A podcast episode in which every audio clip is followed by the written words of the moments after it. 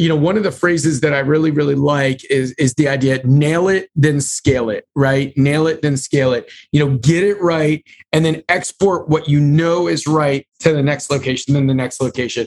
But until it's nailed, don't scale, don't scale because you're not going to scale the good stuff. This is game changing information guaranteed to raise your real estate wholesaling business with actionable steps you can take immediately to navigate the ins and outs of wholesaling and start making money today. Join us as we put our guests in the hot seat and dive deep to dissect their strategies for success to enable you to duplicate their results. You're listening to Wholesaling Inc., the only show dedicated to making you a fortune in wholesaling. What's up, everybody? This is Chris Craddock, and I am so excited to be back here with you today with one of my very closest friends. And I'll tell you what, you are in for a treat because this man is one of the titans of the real estate investing industry. He started his company back in 2003. He's flipped or wholesaled over 4,000 houses. I think at the at one point in time owned almost 100 houses, has bought and sold tons of rentals over the years. He is one of the mainstays. If you go to any mastermind, you'll hear his name because he has really made a massive impact on this industry. So, with that said, I get the opportunity to introduce to you my friend Brad Chandler, who is the owner and CEO of uh, Express Home Buyers here in the DC area, but uh, does stuff all over the place. So, Brad, thanks for being here with us today. Tell us a little bit about yourself. I, I know I stole some of your thunder about everything you're doing, but uh, tell us how you started and just like what brings you here to us with us today. Yeah, man, awesome. Thanks for having me. Excited to be here as well. Uh, so I read a book when I was in ninth grade on how to buy real estate with no money down by Robert Allen. And I knew at that time uh, my family had gone through some things where we were short on money and thought I might lose our house and have to move into public housing. And I did not want that. So, uh, reading the book and figuring out how much money can be made in real estate and how there was like unlimited potential in real estate when it comes to income, I was like, that's what I'm going to do. So, in 2002, my son had just been born, and an investor bought my neighbor's house at that point in time, I had two, uh, an undergraduate degree and, and, a graduate degree in real estate. But through all of that, whatever, how much, over $100,000 worth of education, they never really taught us that you could buy houses at a discount. So I went and talked to this guy and he goes, Yeah, I buy houses at a discount, fix them up and resell. And I'm like, Oh my gosh, I'm going to do that. So pretty much put together a business plan and worked my butt off for eight months before I got my first house. And each day that went by, I got more and more persistent saying, if these folks at these meetups and RIAs can do it, I can do it. And then in July, bought my first house. I decided in December to start in 2002. July 2003, I bought my first house. I bought six houses in July and August of 2003. Quit my full time job in October with a newborn. Came home and told my wife at the time, I just quit my job. She's like, Are you kidding me?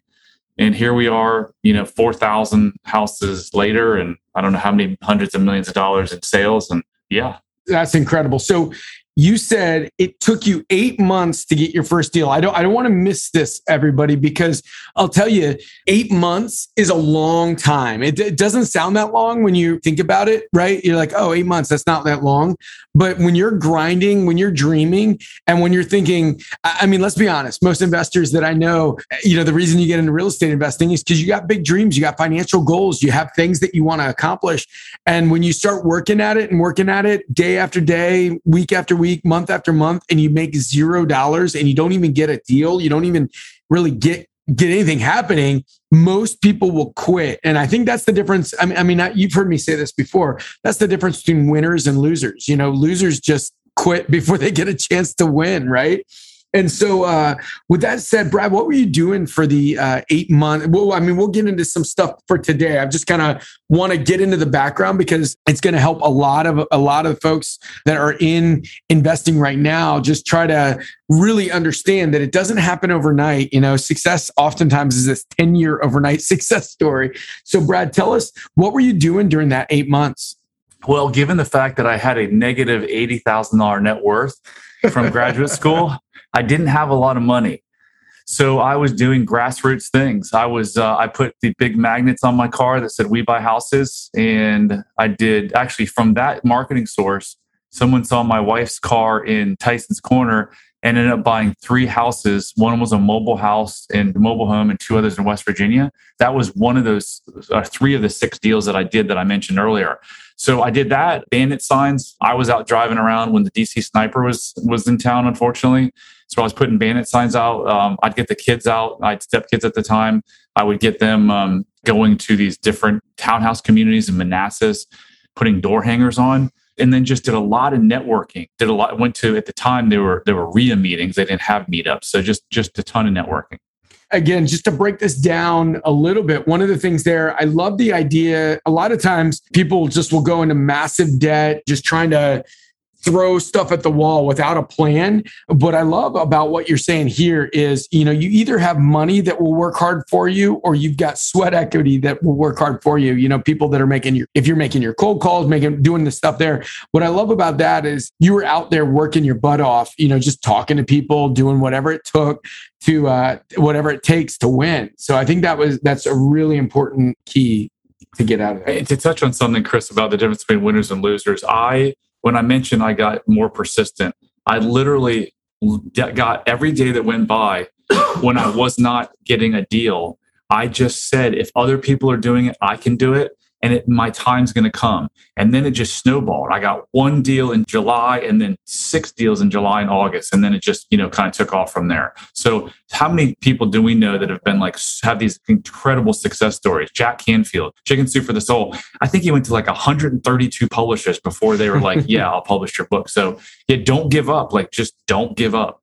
Yeah, that's it. And you got to be your own hype squad. I always joke about this. If you ever seen, there's a show on Netflix called Last Chance U. My wife and I love the show. And uh, it's really interesting because it's these guys that were really talented athletes, but for whatever reason, they ended up at a junior college and trying to make it out.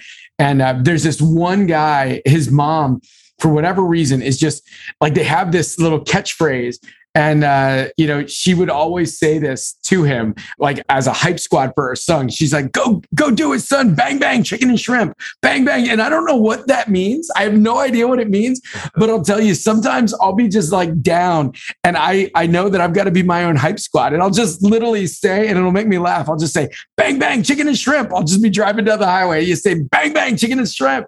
And so I love uh, hearing that, Brad, that you kind of, you had to be your own hype squad because if you get no's for for seven months and 29 days, it's, it's easy to quit unless you're hyping yourself up and, and pushing yourself to keep going. So, with that said, one of the other things before we transition, we got two other things we want to talk about today. One of the things is actually most of you guys have heard us talk about REI Revive.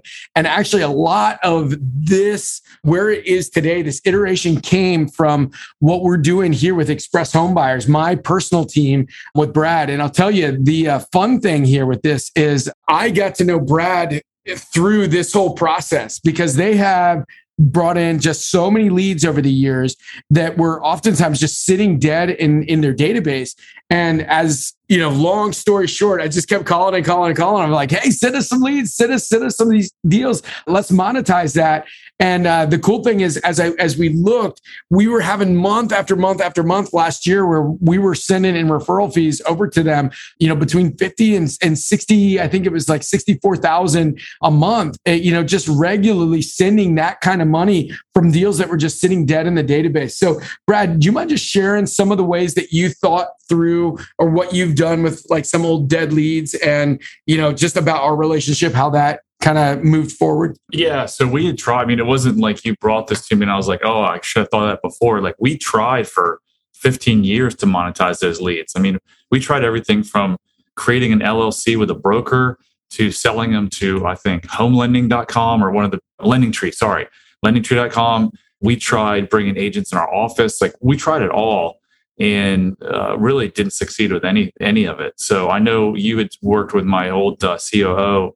and just kept bugging him about getting old leads. And he sent you a bunch of leads that he thought were crap, and you turned some of them into listings. So uh, that kind of started the relationship. And now it's been, you know, it's been a pleasure to work with you and your team. And we've gotten, not only have we gotten the benefit of, you know, tens of thousands of dollars coming in, well, you know, now it's hundreds of thousands of dollars, but we've also gotten deals back. So when your agents show up to some houses and they're like, you know, we want this cash deal. We've actually gotten this back. So it's been it's been awesome. It you know pays for a portion, a large portion of the marketing budget. Yeah, that's awesome. And I'll tell you, one of the fun things about working together, you know, on the agent and the investor connection here, one of the things that's so great about it is it really, you know, everybody helps each other's game. I, I can't tell you, you know, Brad's it started off as a business relationship but became a friend. And i've seen that happen with a lot of uh, of my students is that you become friends with the people that you're you're doing business with. Um, but the best part about it is I can't tell you how many times Brad's kind of challenged me on some of the ways that we've done stuff. I think I've I, I hope I've challenged him on some of the way he thinks about business, and so you just make each other better as you're working together. So obviously, you know, you see personal friendships that come from it, but also the ability to have other people that are kind of outside of like not as emotionally invested in the business and can just ask questions. You know, and there's been a number of times where, you know, I know that Brad's asked me questions and said, Hey, why do you do this? And I'm like, I, I give an answer and I'm like, but why do we do it like that? and so all of a sudden you realize that uh, you just do things because you've always done it. And it's, it's just great to be able to, you know, have different relationships that make you think bigger. So now let's let's transition to the next piece. So, Brad, I know you've had a massive, massive life uh, transformation happen over the last twelve months, and it has. I know it, it impacted you in your personal life, but I also know that that how your personal life was changed has has also bled into how your business has changed and made you see life differently on that front. Can you talk a little bit about that Absolutely. So uh, back in February, I went to an, an intensive, a weekend intensive with a former Navy SEAL who basically put me through this exercise of looking at my unresolved childhood trauma. And from that weekend, uh, my entire life changed. I realized that uh, for 47 years, I was walking around with untruths about my worthiness, that I wasn't worthy. So I spent my whole life fighting for my worthiness. And when you do that, you know, you lack self love and self compassion. So you're always trying to prove that. And one of the ways I did that in my business was to do things that didn't serve me and didn't serve, you know, really didn't even serve my employees because I was always trying to, well, if I can get to this mark, I'll be worthy. So to give you some examples, I, I made five critical mistakes that cost me $9 million. One of those mistakes was creating a realty team at Keller Williams, where in two years, we were the number one Keller Williams team in North America. My goal was to be the first agent team to ever sell 1 billion with a B. We got to 120 million dollars and then I look back and it probably cost us a million dollars. Why did I do that at the time? I didn't know. It was because I was trying to prove my worth. And that was just one of, you know, I say five mistakes, but there was probably 20 other things that I did where I was trying to prove my worth and it caused chaos. And I'm in a um, large real estate mastermind, and when I look around, I see people doing this. I think this is a uh, not. I think I know this is a common trait among, amongst entrepreneurs. So they get success because they're out proving themselves. So I made millions of dollars. The problem is, is you hit a ceiling because you have so much chaos and you're doing things for the wrong reason that you can't grow your business to the level that you want to. So the major shift that I've made in the last six months is now I don't come to the office trying to prove anything. I am in the process now of kind of rebirthing, just like I rebirth myself, you know, kind of born again. Express Homebuyers is going to be born again. It's going to it's going to become the company in the next six to twelve months that I've always wanted it to be, but never had the ability to because I was fighting for my worthiness. So I love that idea. You know, one of the things that I've heard in life over and over again is, and and I hope this like burns some of you guys because I know it burns me at times is sometimes we push really really hard to prove that we're worth something to prove that we're we're good enough to prove that uh, and we want our business to do well for that reason but when we when we're looking to do that when we make that happen when that we make our life and our business all about proving that we're good enough then like it stops serving us it, it's out there to serve other people to show other people stuff so what i love about that is you know like Brad, you're you're telling me that as you start seeing that your business needs to be there as a, as something to serve you and not to like be a showpiece to prove to other people, hey, look at all the cool things that I have. Look at me, you know, all of that. That that it can help you begin to make better, more logical decisions about how to move your business forward. What are some of the things you know, because obviously everybody on here is listening and they're real estate investors and they're obviously wanting to to win in life and in business and, and everything else.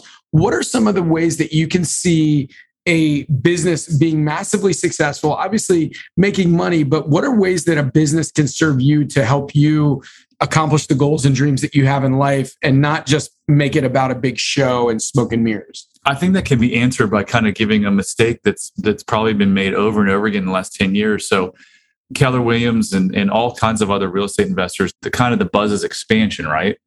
I can remember in 2000, uh, late 2005, 2006, whatever, it doesn't really matter, expanding to Virginia Beach.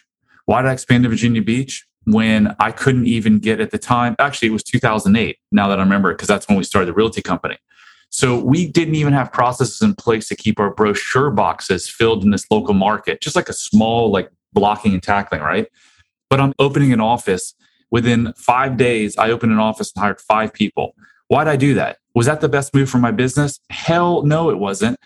It was because, well, my subconscious said if I can be in Virginia Beach and make a lot more money, maybe I'll be worthy. So it wasn't a conscious decision.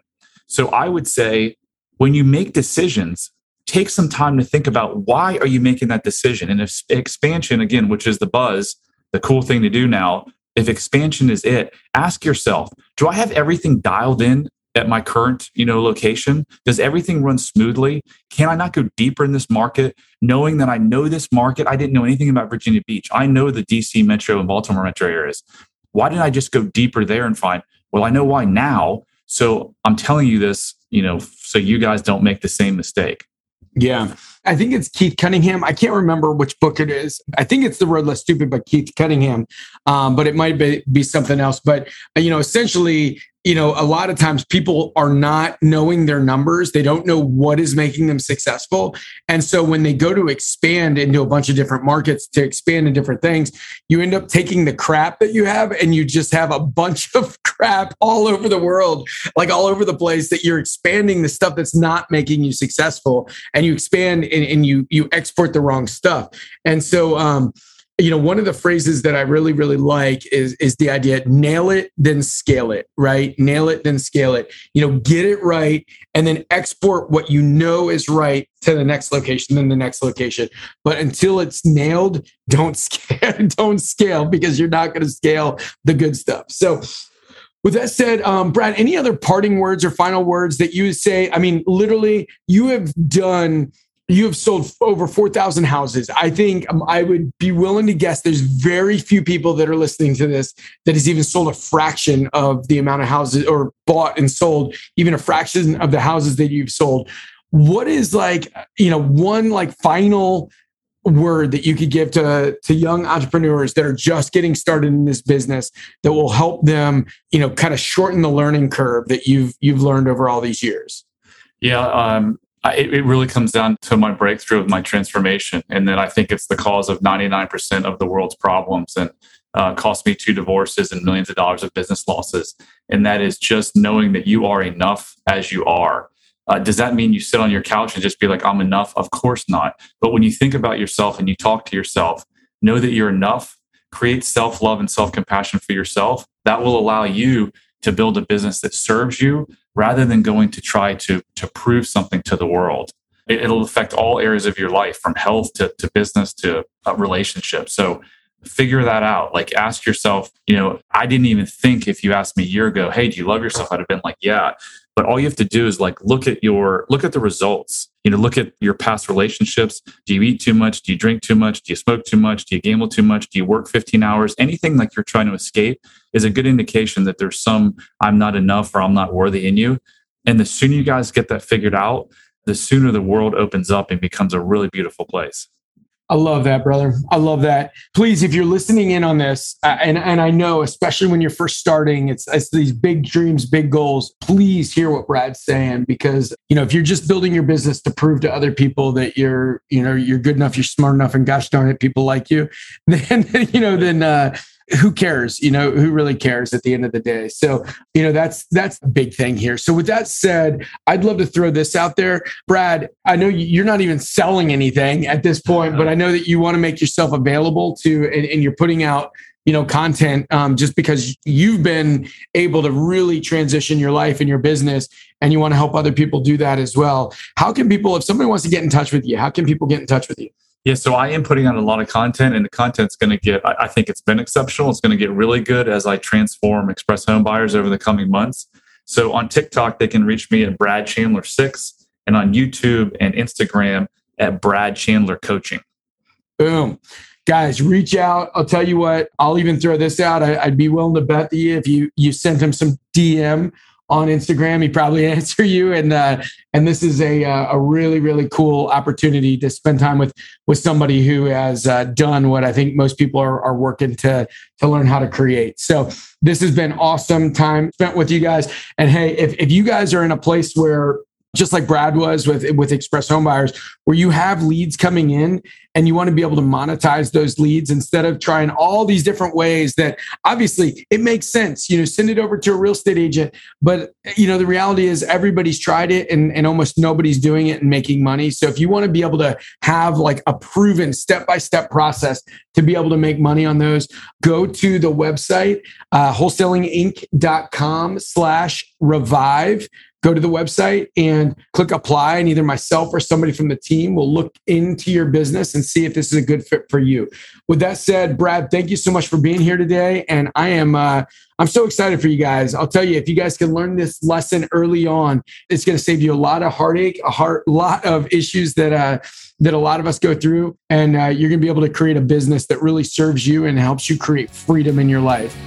Thanks brad that's all for this episode. Your next step to success is to continue the conversation over at wholesalinginc.com by joining the mailing list, as well as get your chance to book a strategy session to learn the systems and become part of the tribe and work personally with one of our amazing coaches. We'll see you next episode with more ways to make you a fortune in wholesaling.